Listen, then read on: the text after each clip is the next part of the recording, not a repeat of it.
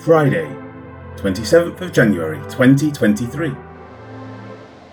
For so the Lord has commanded us I have set you as a light to the Gentiles, that you should be for salvation to the ends of the earth. Acts 13, verse 47. In the previous verse, Paul and Barnabas chided those at the synagogue, noting that henceforth they would turn to the Gentiles.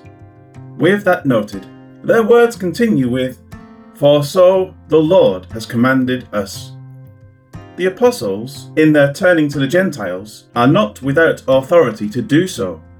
They are acting at the command of the Lord.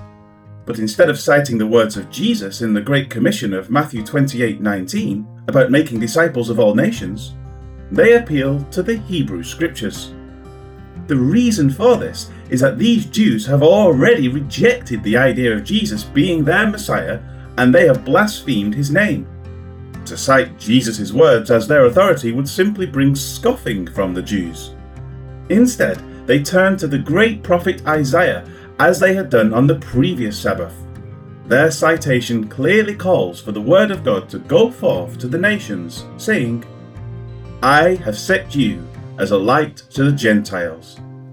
The words are cited from Isaiah 49 6. Indeed, he says, it is too small a thing that you should be my servant, to raise up the tribes of Jacob, and to restore the preserved ones of Israel. I will also give you as a light to the Gentiles, that you should be my salvation to the ends of the earth. Isaiah 49, verse 6. Paul and Barnabas directly equate the words of Isaiah to the coming Messiah. Even if the words of Isaiah were referring to himself at the time, something that could be debated, it was understood that they also had a messianic fulfillment. Thus, this clear intent is that the Messiah would not only come to accomplish his work for Israel, but that it would extend to the entire world. That is seen in the next words of the quote, which read, That you should be for salvation to the ends of the earth. The same phrase is found in Acts 1 8. The Greek is singular, and it should read, That you should be for salvation to the uttermost part of the earth. The intent of the words of Isaiah is absolutely clear. The Messiah's work was to extend beyond the borders of Israel, even to the most remote region on the planet, wherever that may be. This is precisely what Jesus instructed the people just prior to his ascension. But you shall receive power when the Holy Spirit has come upon you, and you shall be witnesses to me in Jerusalem, and in all Judea and Samaria, and to the end of the earth. Acts 1, verse 8. The work of Jesus Christ was first sent to the people of Israel, but its scope was always intended to extend to the entire world. The logical order of evangelism was followed as directed by Jesus, and it is carefully documented in Acts by Luke showing that his directives were meticulously followed. With the rejection of the word by the Jews at Antioch of Pisidia, the word was to continue to be proclaimed to those who would hear it. This same pattern will continue to be followed by Paul as he moves from city to city. Those Jews who accept his gospel presentation will be saved. Eventually, the whole Jewish community will have made their decision and then Paul will continue by evangelizing the Gentiles. One body will grow out of both classes in each area where a church is established.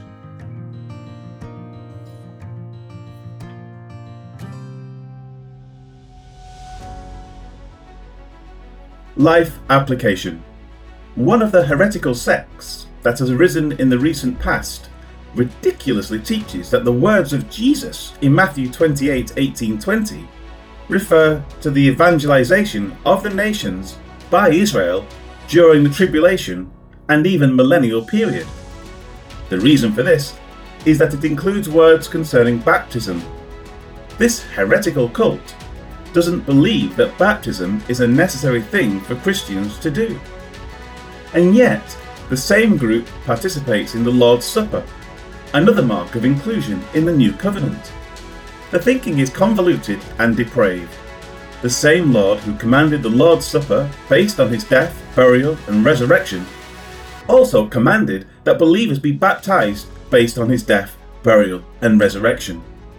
The words of Paul and Barnabas in Acts 13, when taken together with Jesus' words in Matthew 28, Luke 24, and Acts 1, clearly reveal that the evangelization of the nations during this time frame is exactly what Jesus was referring to. As this is so, then baptism is a set and expected part of the believer's walk before the Lord. Don't be led astray by those who have a purposeful agenda to destroy the work of the Lord and obedience to it by his people because of an agenda against the Jewish people. The Jews rejected Jesus. They have been punished for their rejection of Jesus, and the message has continued on among the Gentiles during that time of rejection. The Old Testament scriptures anticipated all of this.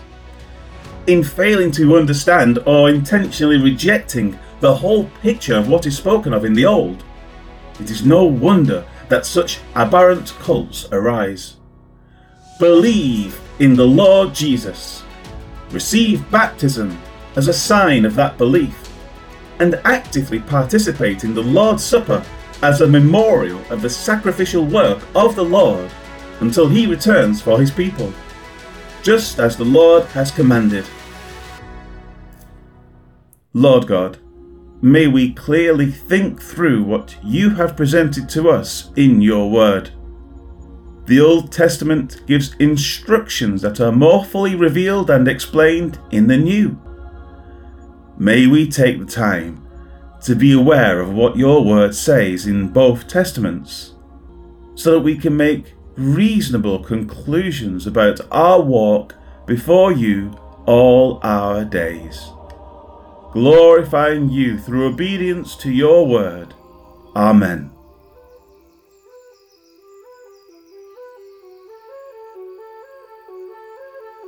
This is what the Lord told us to do.